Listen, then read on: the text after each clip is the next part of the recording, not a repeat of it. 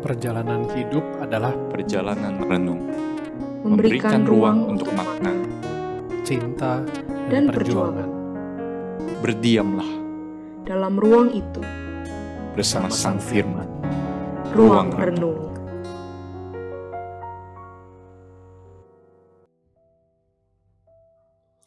Halo teman-teman, kenalkan saya Alex Nanlohi dan saya sangat bersyukur boleh mengisi podcast Ruang Renung pada kali ini dan terima kasih ketika adik saya Karmia minta saya untuk mengisi. Saya katakan wow, ini sebuah kehormatan besar bagi saya. Ketika saya pertama kali mendengar podcast Ruang Renung dan ketika tahu bahwa ini adalah dibuat oleh tiga adik saya yang luar biasa, Karmia, Rick dan juga Febri, saya bersyukur melihat kerinduan mereka untuk terus juga berbagi bagi kita sekalian. Perjalanan bersama merenungkan Injil Yohanes tentunya menjadi bagian yang sudah memberkati kita semua dan kita rindu juga untuk terus boleh mengalami apa artinya mengenal dan semakin hari semakin menyerahkan hidup kita kepada Yesus sebagai satu-satunya Tuhan dan Juru Selamat. Dan kali ini saya bersyukur diberi kesempatan untuk sharing juga dari pengalaman merenungkan, mempelajari, dan juga bahkan membagikan Injil Yohanes dalam beberapa kesempatan yang Tuhan pernah berikan kepada saya. Teman-teman pernah nggak kalau baca buku, misalnya lihat buku, apalagi kalau pergi ke toko buku dan waktunya terbatas, maka biasanya saya yang saya lakukan adalah membaca bagian depannya, sedikit di pengantar, lalu mungkin sedikit bab satu, lalu kemudian lompat langsung ke bagian terakhir, dan tentunya membaca covernya juga. Oh biasanya sebelumnya eh, ini juga ya daftar isi, daftar isi ya. Jadi paling tidak dengan waktu yang singkat saya ingin tahu apa sih yang menjadi gambaran utuh yang ada di dalam buku itu walaupun tentu kalau nggak dibaca detail sih tetap nggak ngerti semuanya tetapi paling tidak dapat gambaran keseluruhan tentang apa yang ada di dalam bagian yang disebutkan atau ada ditulis di dalam buku itu.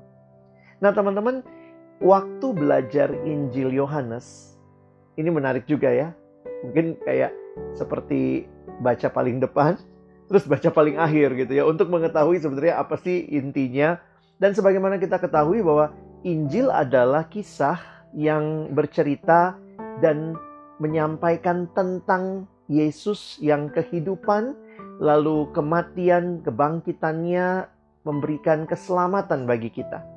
Nah, menarik sekali untuk memperhatikan Injil Yohanes.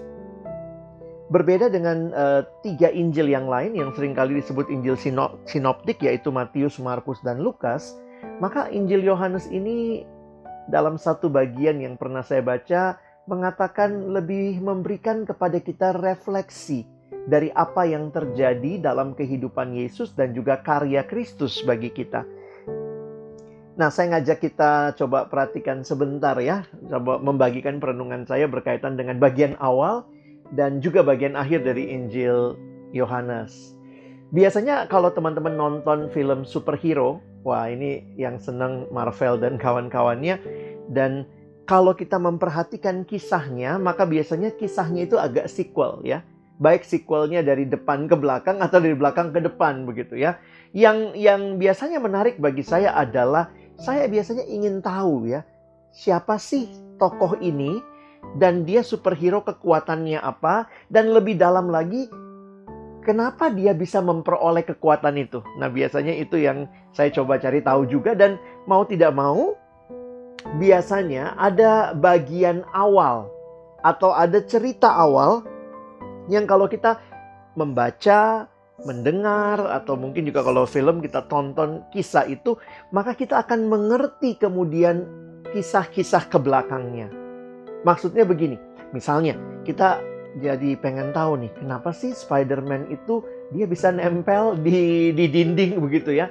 Maka sebenarnya ada kisah awal yang harusnya kita baca, yang harusnya kita tahu, sehingga waktu kita membaca kisah itu, udah nggak heran lagi. Oh pantes dia bisa nempel di dinding, kira-kira begitu ya.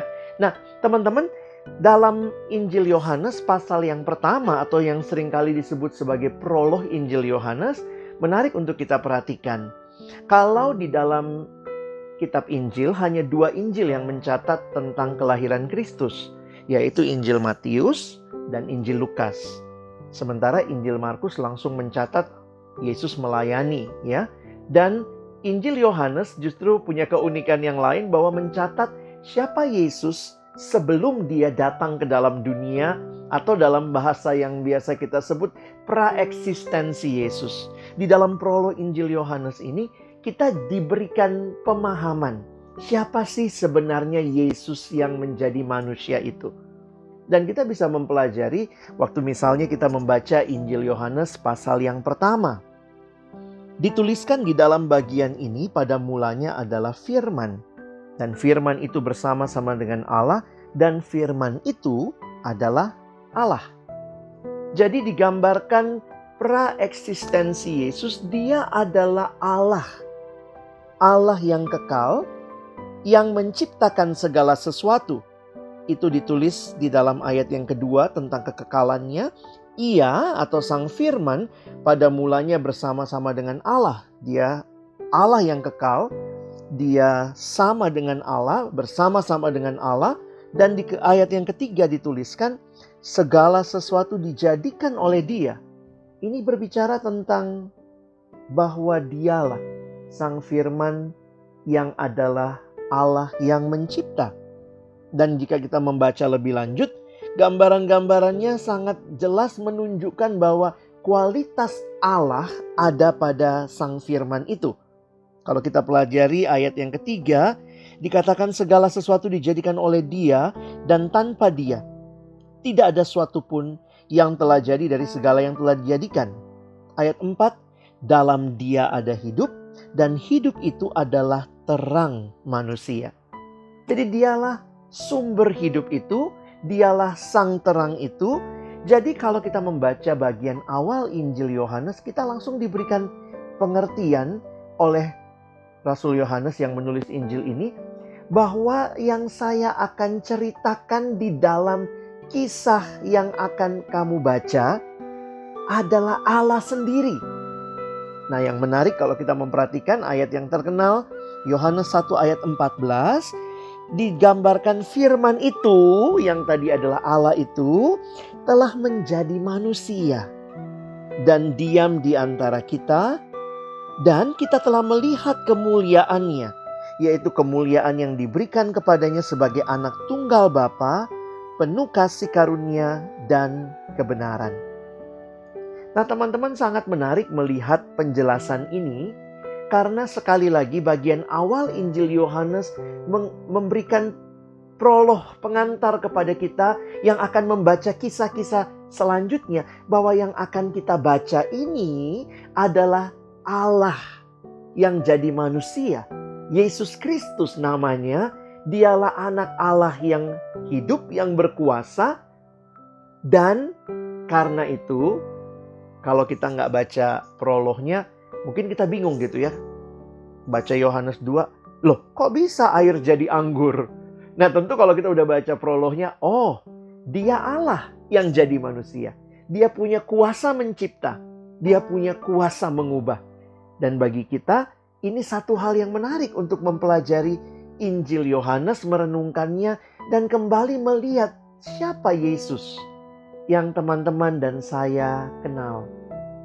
Sekali lagi, waktu kita membaca bagian awal Injil Yohanes, kita melihat Dia adalah Allah yang menjadi manusia, maka kita ditolong untuk melihat bahwa sungguh semua pekerjaan-pekerjaan Allah yang dilakukan di dalam dan melalui Yesus menunjukkan bahwa dia sungguh-sungguh Allah.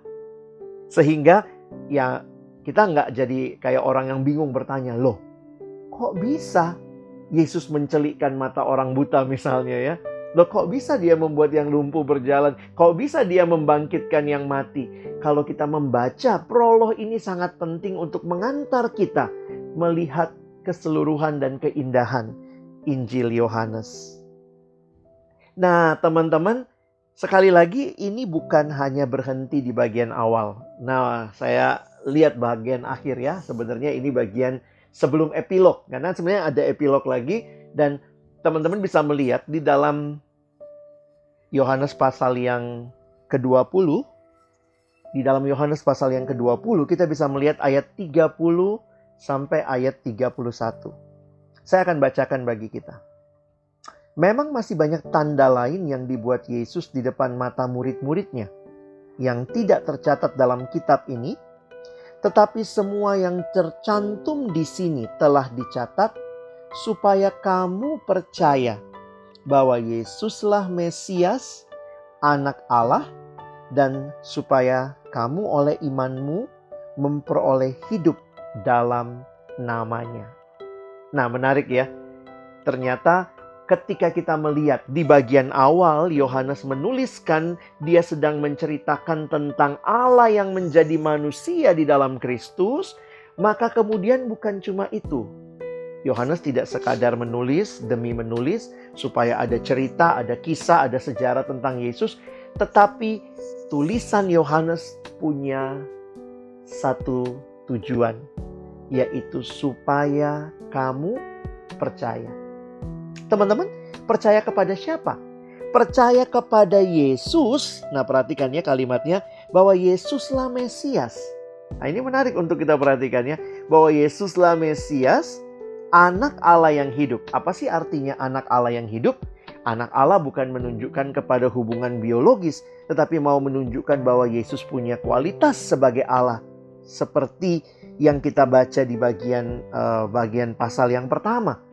Jadi yang mau disampaikan oleh Yohanes adalah setelah kamu membaca semua ini, kisah tentang Allah yang menjadi manusia, maukah engkau percaya kepadanya?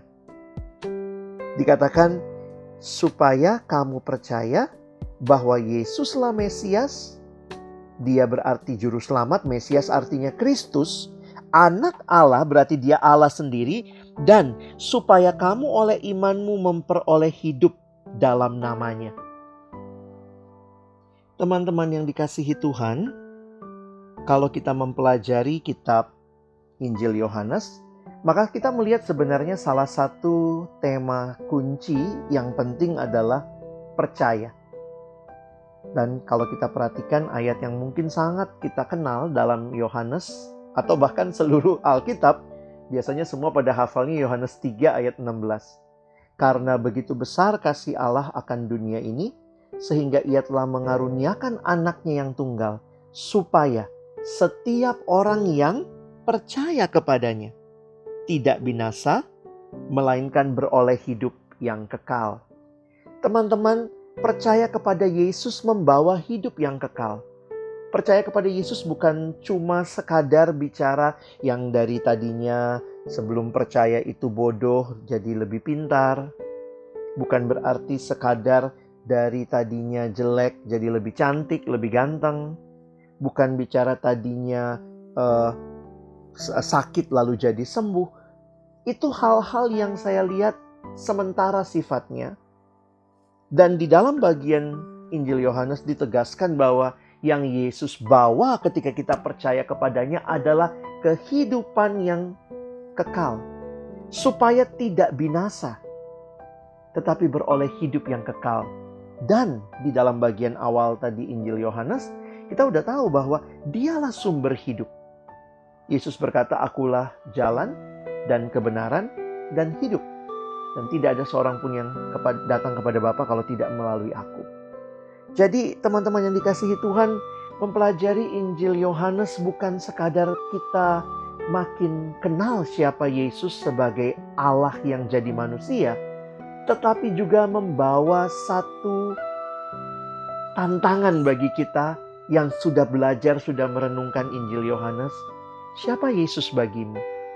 Apakah ketika kita tahu Dia adalah Tuhan, Dia adalah Juru Selamat, Dia Mesias yang hidup, maka kita sungguh-sungguh percaya kepadanya dan di dalamnya kita memperoleh hidup yang kekal.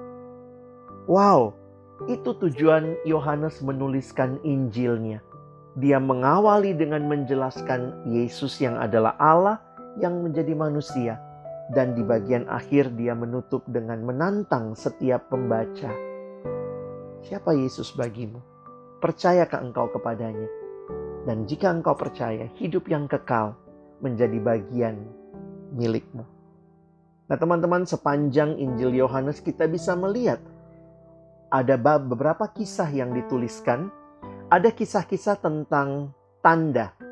Seperti yang kita baca tadi ya, dikatakan supaya uh, semua masih banyak tanda lain yang dibuat Yesus. Jadi ada tanda-tanda. Para penafsir melihat ada tanda Yesus misalnya membuat air jadi anggur. Lalu tanda lain juga misalnya membangkitkan Lazarus. Jadi itu adalah tanda-tanda yang sekali lagi tanda tidak berhenti pada tandanya. Tetapi tanda menunjuk kepada pribadi yang sedang disampaikan oleh Yohanes. Yohanes menyampaikan tentang Yesus yang membuat tanda-tanda itu sebagai satu kenyataan dialah Allah yang berkuasa, berkuasa atas alam, berkuasa atas penyakit, berkuasa atas setan, berkuasa bahkan atas kematian. Dan kemudian kalau kita memperhatikan di dalam Injil Yohanes sepanjang Injil Yohanes juga kita melihat bagaimana orang-orang yang boleh menyatakan percayanya. Jadi kalau kita perhatikan sepertinya Yohanes sengaja mencatat itu untuk menegaskan poin tujuannya menuliskan kitab Injil ini. Supaya kamu percaya bahwa Yesuslah Mesias anak Allah. Ada beberapa ayat yang menarik kalau kita skimming Injil Yohanes. Saya coba kutipkan beberapa buat kita. Kalau kita pelajari dalam Yohanes 1 ayat 49. Ini adalah pernyataan dari Nathanael. Kata Nathanael kepadanya, "Rabi, engkaulah, engkau anak Allah, engkau raja orang Israel." Pengakuan Nathanael tentunya juga dirindukan menjadi pengakuan kita yang sedang membaca Injil Yohanes.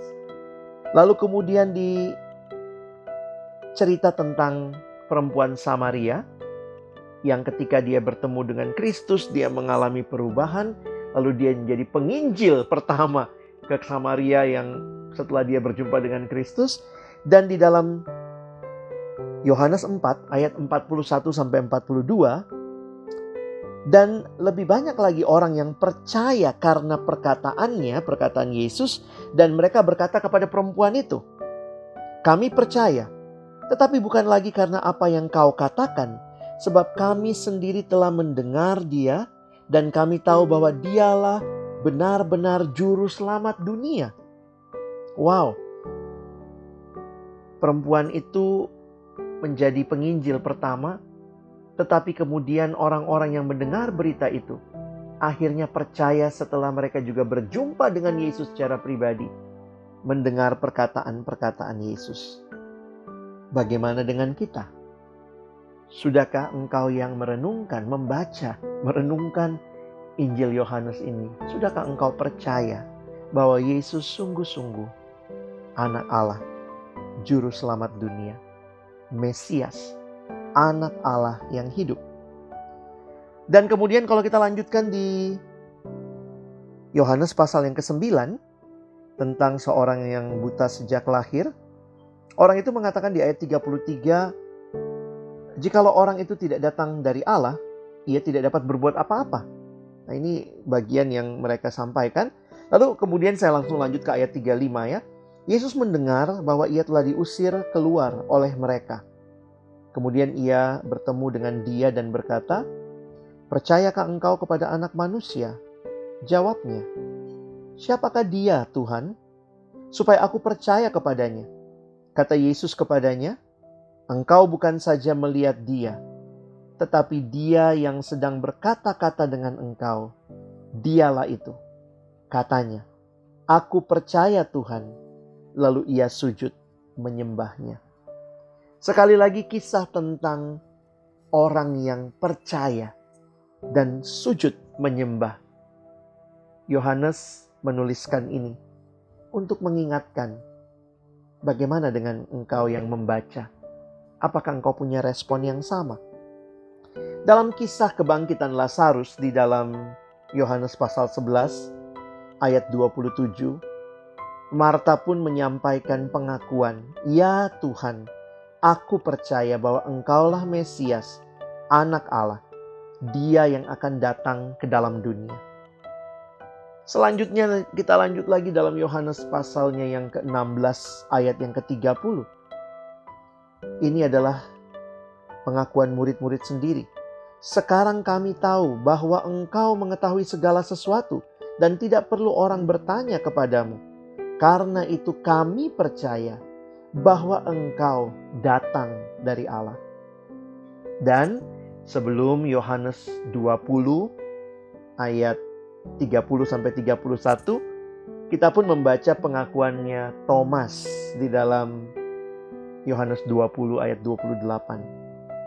Thomas menjawab dia, "Ya Tuhanku dan Allahku."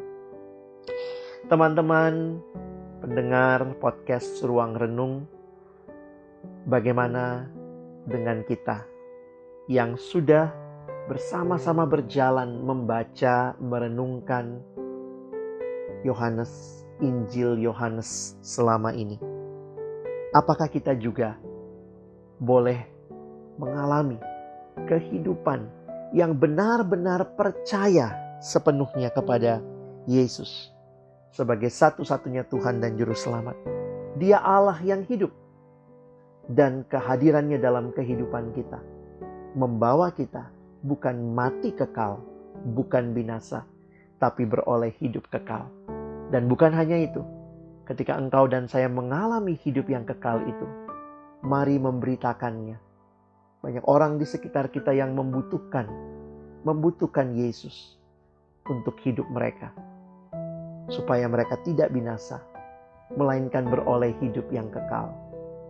Kiranya perenungan firman Tuhan ini menolong kita untuk benar-benar mengalami apa artinya percaya pada Yesus sebagai satu-satunya Tuhan dan Juru Selamat, dan memperkenalkan Dia bagi orang-orang yang belum mengenal dan belum percaya kepadanya.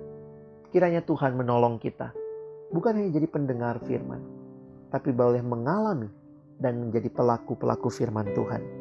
Terima kasih, Tuhan memberkati kita.